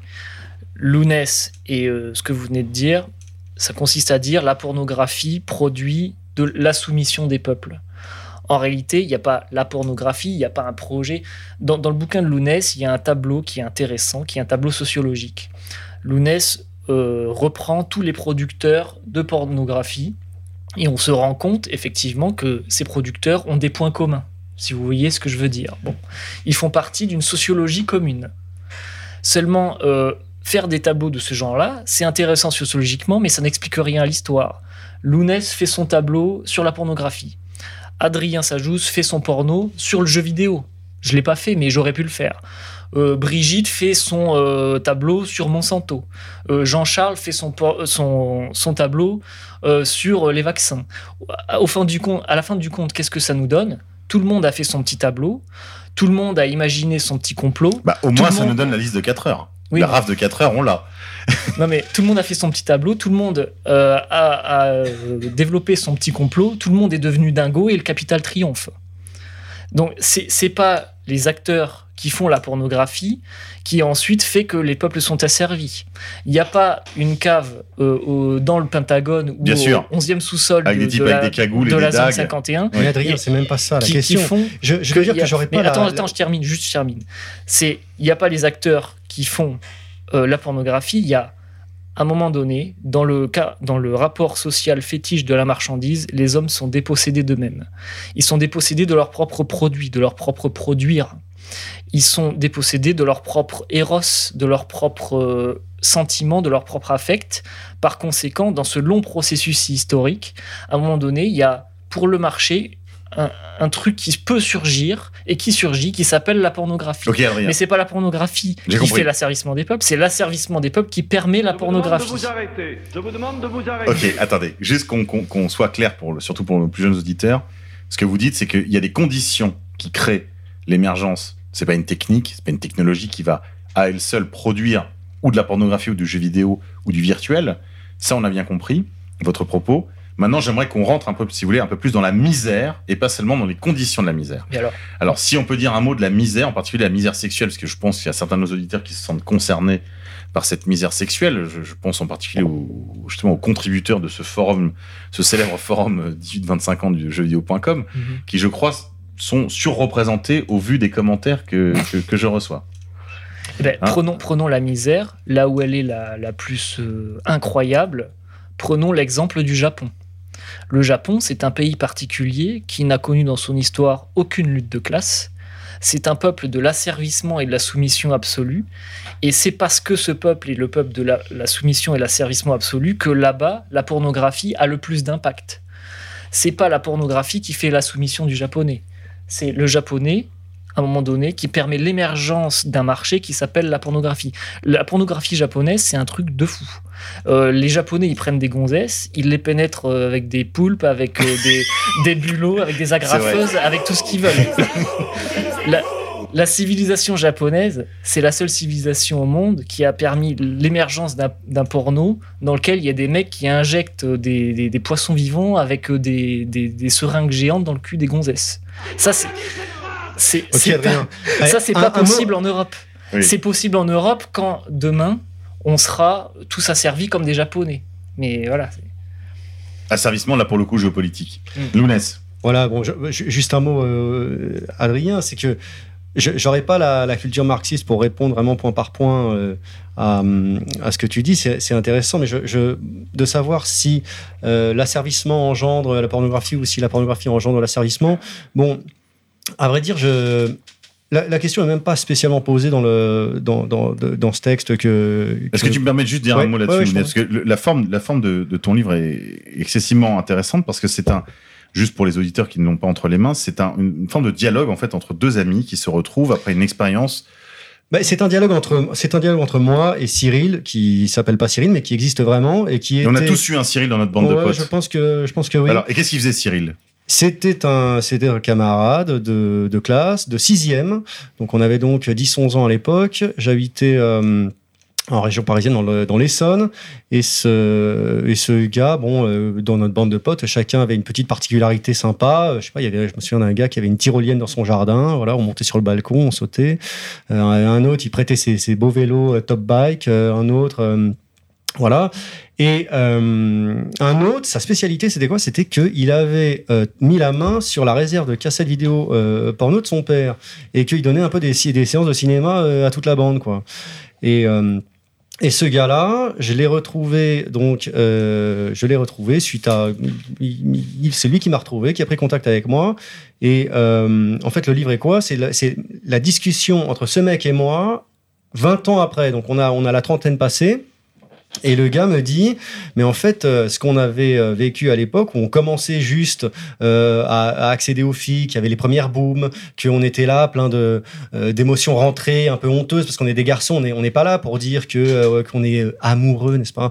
Que que voilà, que la fille qu'on voit, on y pense tout le temps, que ce genre de choses. Et qu'est-ce qui pointe en même temps, qu'est-ce qui arrive en même temps? L'espèce de de, de, de point dans la dans la phase de la pornographie avec ces images extrêmement, extrêmement brutes, mais aussi, et terribles, mais aussi, il faut bien le dire, extrêmement addictives. On y revient. Et lui me dit, mais ce qui a été terrible, c'est que euh, ces images, j'y suis revenu et revenu, et euh, j'ai mis un, j'ai eu un mal fou à m'en défaire. Je vais t'expliquer comment je m'en suis défait, et je vais aussi t'expliquer ce que j'ai, ce que j'ai trouvé, ce que j'ai cherché, parce que le, le, le gars fait aussi son enquête sur ce sur le entre guillemets sur, sur, le, sur le milieu. Pour vaincre quelque chose il faut le il faut le comprendre il faut l'avoir en soi. Et, euh, et c'est- l'objet de cette discussion. Le gars Alors, comment il se libère d'abord? Parce qu'on on va ensuite dire un mot de- de- du milieu, mais comment il se libère?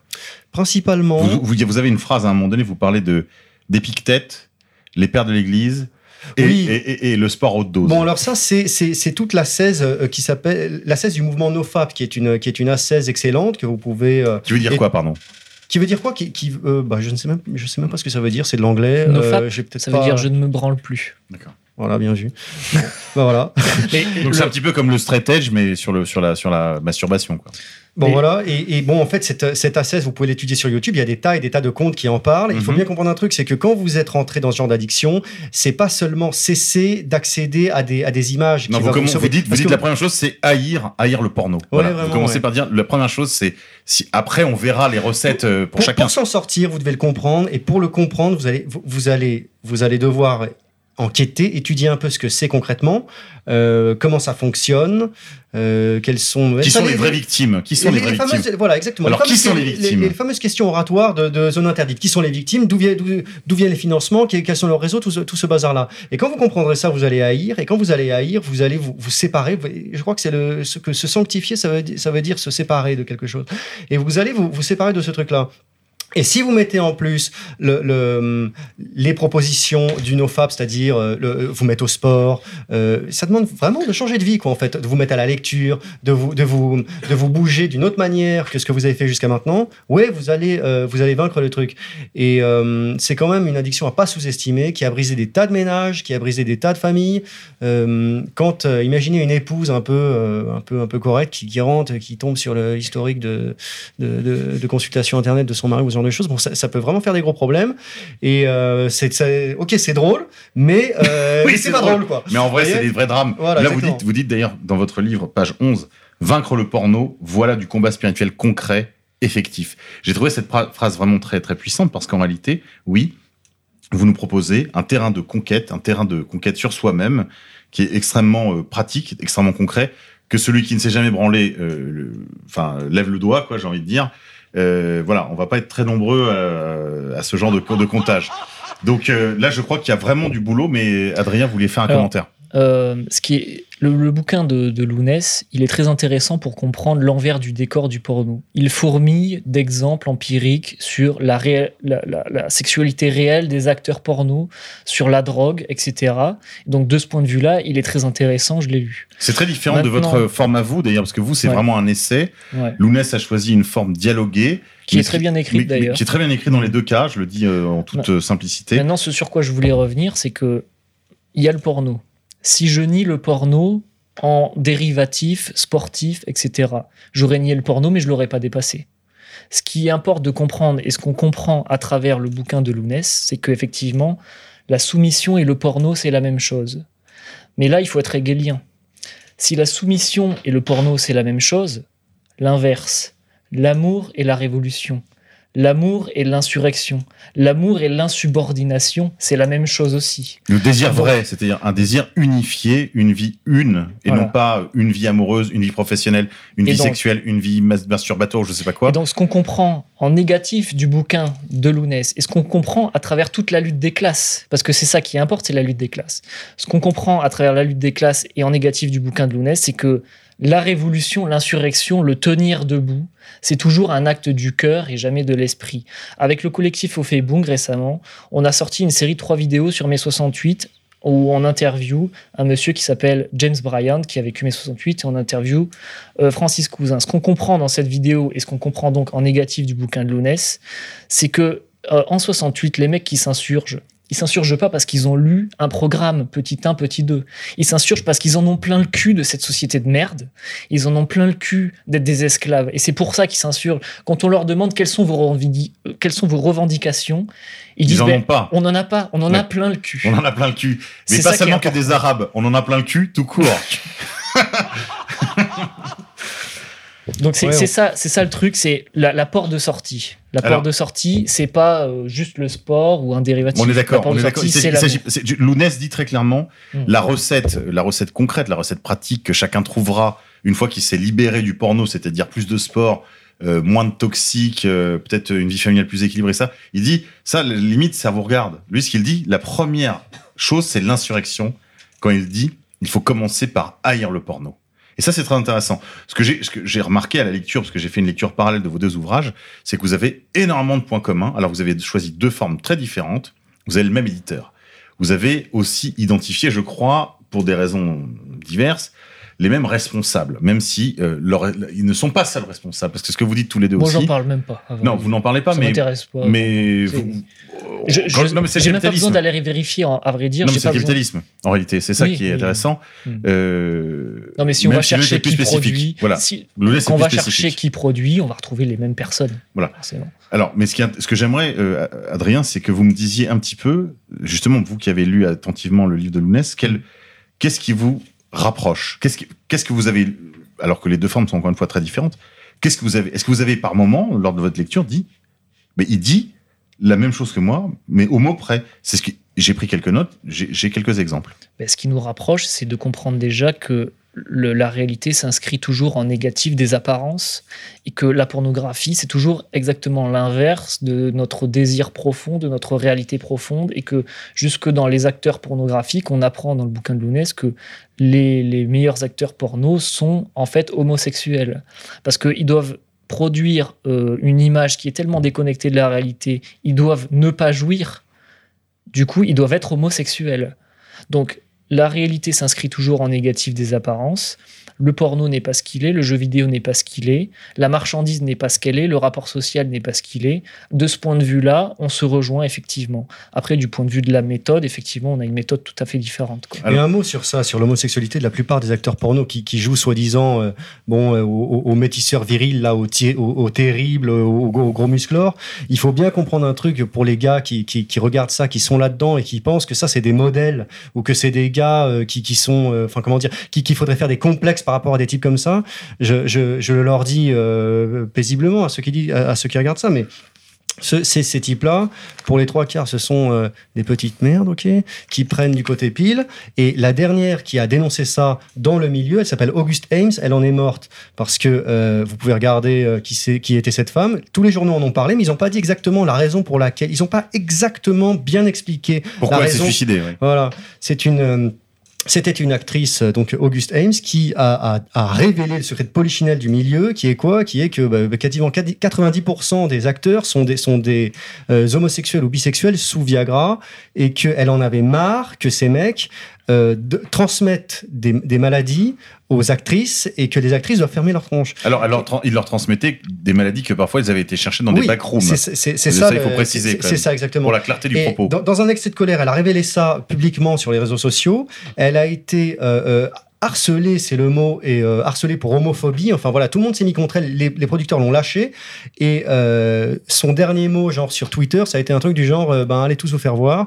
Et euh, Alors- dans, dans l'heure suivante, elle était morte, quoi. Elle s'était tuée. Il y a Et- Nicolas Sven, un, un de nos auditeurs, qui nous dit qu'elle était, elle était très, elle était grave mignonne, pardon. On a, on a eu très peu de messages auditeurs, mais en même temps, vous typez pas, les gars, hein, donc euh, on lit rien. hein. Et c- si vous voulez, en fait, cette, euh, cette ce question-là, de- de- cette question-là du narcissisme des acteurs, le côté euh, m- métisseur narcissique, euh, raciste d'ailleurs, et il faut le dire, raciste anti-blanc souvent. Enfin bon, bref, ceux qui, ceux qui veulent euh, en savoir plus euh, étudieront.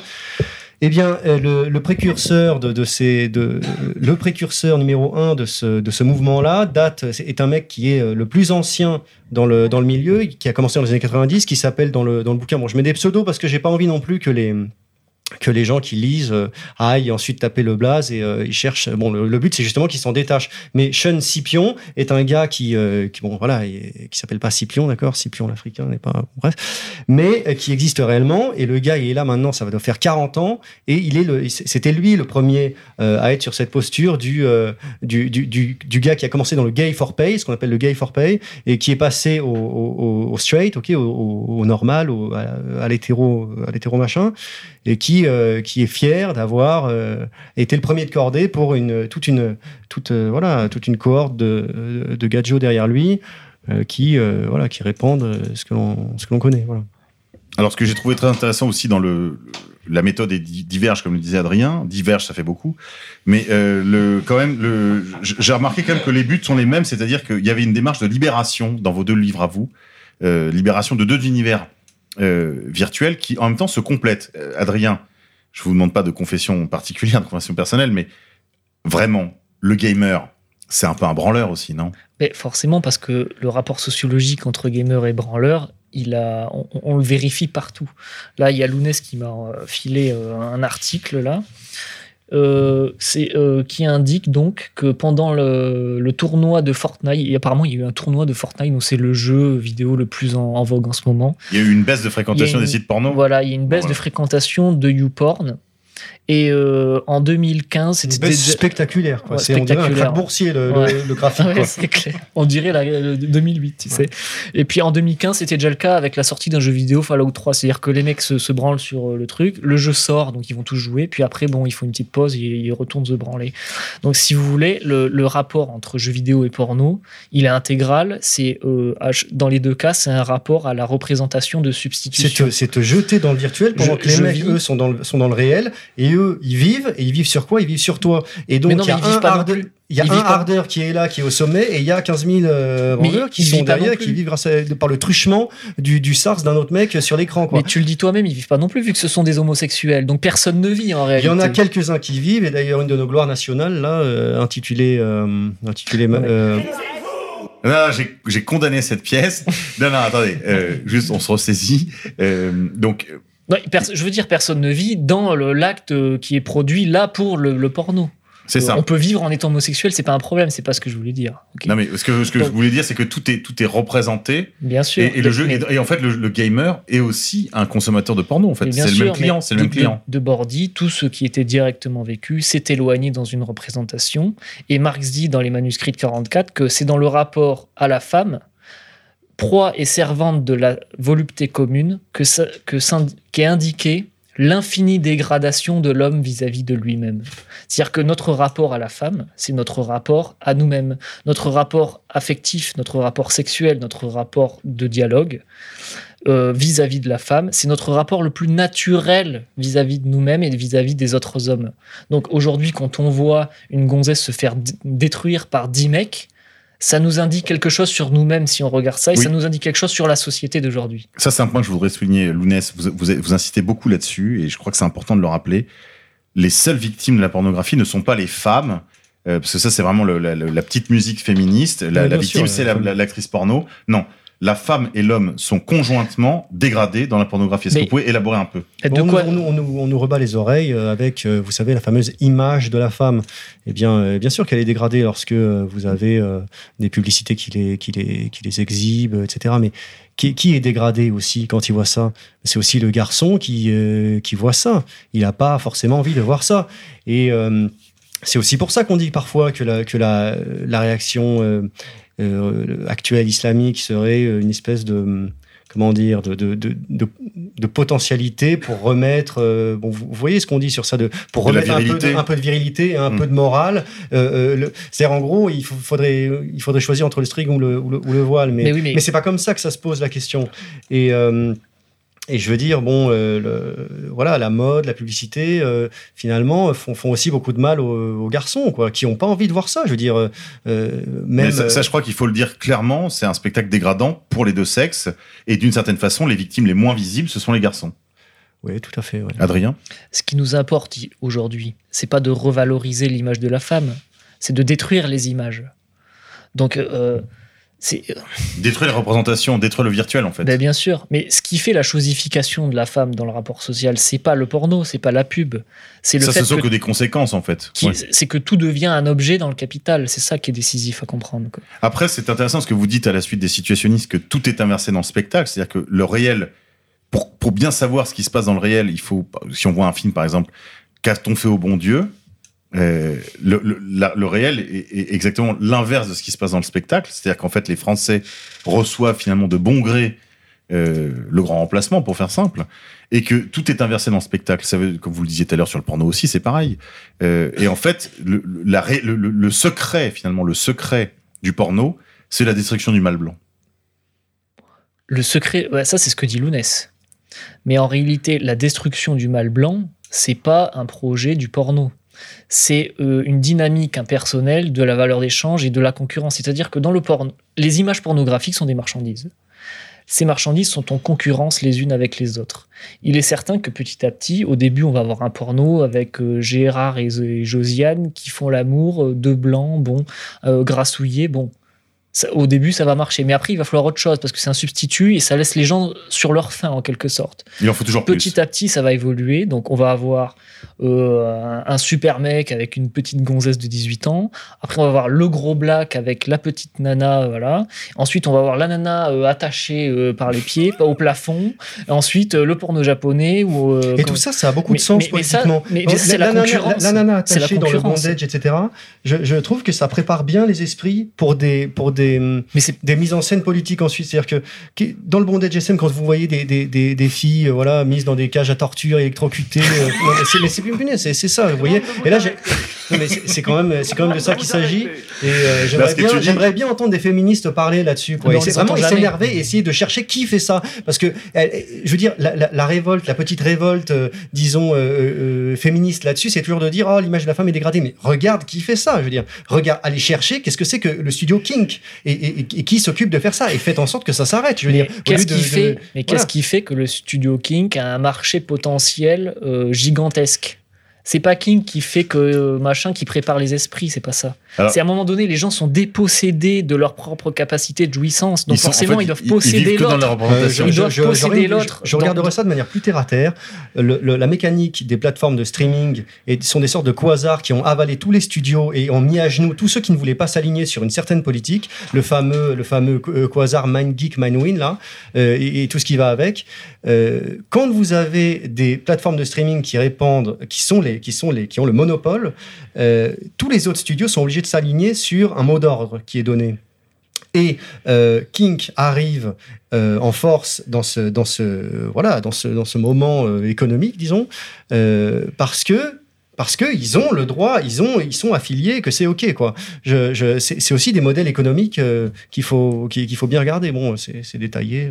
Alors, dans, dans l'ordre toujours des, des mondes virtuels, je voudrais qu'on dise un petit mot quand même du, du, du, du jeu vidéo. On en a finalement assez peu parlé, même si vous, je crois que vous pourriez Mm. dire, Adrien, que c'est convertible l'un dans l'autre, hein, si j'ai bien Mais compris. Je peux faire une remarque là, sur ce sujet. Il est assez piquant de constater que euh, euh, notre, euh, notre gloire nationale, il faudrait le dire, ce, gars qui vient du 95, là, je crois, de Gagny, qui euh, est parti aux États-Unis et qui est devenu, disons, le harder numéro un euh, du monde pendant des années et des années.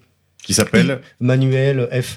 Il est sur la, sur la redescente récemment parce que le, le business se, se, voilà, se, se casse Se raréfie, ouais, se lui, casse lui, la tronche de plus en plus pour Ouais, lui aussi. ouais. Et qu'est-ce qu'il a fait pour diversifier son business et ses rentrées? Qu'est-ce qu'il a fait? Bah Déjà, il a mis sa femme, sa propre femme, euh, avec qui il a, je crois, il a des enfants quand même. Enfin bon, bref, après, chacun zéro. Mais euh, il a mis sa propre femme à, à faire euh, des, euh, à, à- à faire des films avec euh, un autre sympathique français, enfin français plus ou moins, j'en sais rien, Grégory Awizerat Dilansky.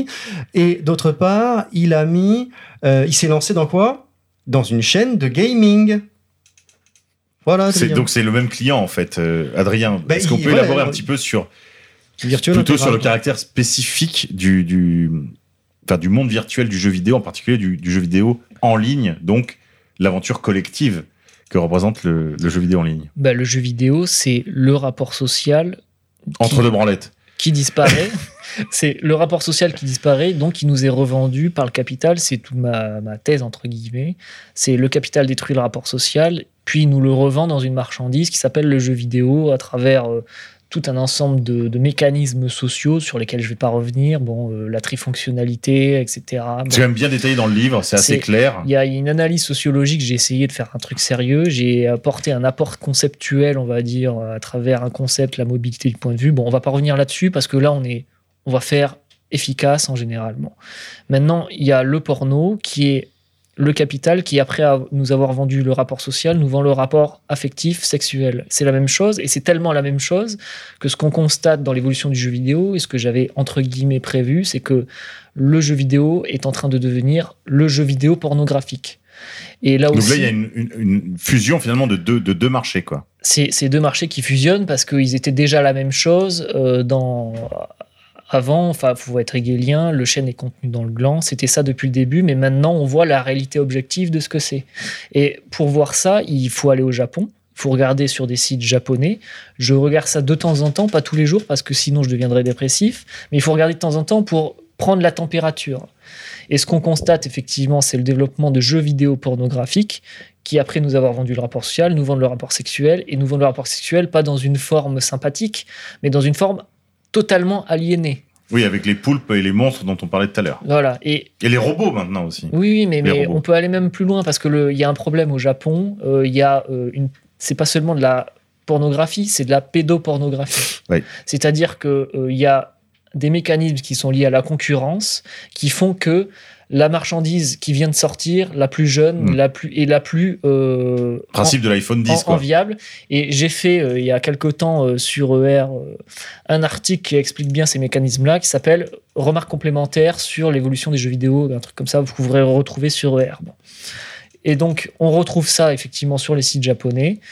Et euh, le, jeu vidéo est en train de devenir ce qu'il est. Alors, il y a des moments, si vous voulez, où, où ça se développe de façon très spectaculaire, très rapide. Et il y en a d'autres où ça, euh, ça se ralentit. Parce que, en fait, le développement du jeu vidéo, c'est comme le développement de n'importe quelle industrie. Il y a des. Il y a des moments au cours desquels ça va très vite et d'autres où ça se ralentit selon les fluctuations du marché, etc. On a un commentaire qui, qui nous dit euh, acteur porno égale mal alpha des gamers. Alors, euh, fusion des marchés, euh, il y, a, il y a aussi, je dirais, extension du marché vers tous les publics, en particulier par les réseaux sociaux. Je pense princi- principalement à un truc comme Instagram, où euh, apparemment des jeunes gens maintenant demandent à subir des opérations de chirurgie esthétique pour ressembler à leur filtre Instagram. Ben là, c'est incroyable. Les, les, je sais plus si c'est une, une, une citation de Marx ou des situationnistes. Marx dit Le capital est ce qui produit le terrain, mais ce qui, en produisant le terrain, détruit le terrain. C'est-à-dire que le capital produit, euh, par exemple. Là, on euh, pense évidemment à l'écologie où tous les, les terroirs sont voilà. détruits en fait euh, La- la par l'industrie qui réside dessus. l'agriculture de masse qui assèche les sols. Mais le, ces concepts-là, chez Marx, sont toujours des concepts ontologiques. C'est pas juste des concepts économiques. Oui, C'est-à-dire que sûr. sur le terrain du désir, de l'éros, à mesure que le capital produit de la pornographie, il assèche nos désirs et il en fait des objets, ce qui fait que les, les- les marchandises pornographiques sont en concurrence les unes avec les autres, qu'elles doivent donner toujours plus, si vous voulez. Et donc, on assiste à un assèchement, en quelque sorte, du marché. Euh, là, les mecs, ils savent même plus quoi inventer pour, euh, pour distraire les foules. Bah là, c'est le, là, c'est le terrain. Là, pour le coup, c'est les gens. quoi. C'est le visage même de ces adolescents. C'est le terrain de l'éros, c'est le terrain du visage, effectivement. Et puis euh, après, c'est dialectique, ça se reboucle. C'est Alors tout ça a des conséquences parfois un peu anecdotiques. Euh, Oui, là, ah, alors un petit message pour Adrien. On Ouais. nous dit qu'on peut maintenant trouver des jeux porno sur Steam. ouais, j'avais relayé ça. euh, bon. En fait, Ah, là, euh, là, pour quelqu'un pour, pour quelqu'un qui vous, vous, vous veut pas de mal. oui, bah, on, on dirait. Je le remercie de me rappeler ça. Effectivement, on a Steam. Donc Steam, c'est une grosse pla- plateforme de, partage. euh, La plateforme ouais. de, D'accord. de, de vente sur, et sur de, lequel on jouait à, à Counter surtout. euh, ouais, voilà. ouais. Et donc cette plateforme-là récemment a autorisé euh, la vente et le partage de jeux vidéo pornographiques. Mais en fait, Steam n'a pas le choix. C'est pas le méchant Steam. Oui. Steam a- comprend qu'il y a un marché et compte ça tenu de la mourir, concurrence, c'est ça, ou mourir. Oui. Mais c'est ça les lois objectives de- du capital. Donc il ne s'agit pas de réorganiser pour faire que Steam devienne meilleur. Il s'agit de comprendre qu'il y a une dynamique qui fait que la marchandise est une merde et que soit on l'abolit, soit euh, rien. Hmm. Alors toujours sur le jeu vidéo, est-ce que vous vous avez été un joueur, euh, Lounès? Oh ouais, je crois que je me suis arrêté à, à Formula One vers 97 quand même. J'étais un joueur assez. euh, ouais, c'est- ouais, non, ça- Pas plus quoi. Ouais, j'ai beaucoup aimé Street Fighter 2 à une époque. Bon, voilà. Euh, J'en suis à peu près resté là, ouais, je dois dire. Bah, écoutez, messieurs, merci beaucoup. Je voudrais juste rappeler à nos auditeurs que vous pouvez vous procurer les deux ouvrages de nos invités, Adrien Sajou, Sociologie du gamer, essai sur les univers virtuels du capital aux éditions Contre-Culture. vous pouvez évidemment trouver ça sur le site de Contre-Culture. Lounès Darbois, Sociologie du hardeur pour une résistance à la pornographie, toujours aux éditions Contre-Culture.com. Je... Est-ce que je peux dire euh, juste une petite chose Bien sûr. J'ai un petit blog aussi parce que je parle Oui. pas que de choses terribles et affreuses. J'essaie J'allais en d'écrire- dire un mot justement. J'essaie d'écrire des poésies et de, et de faire partager la musique que j'aime bien.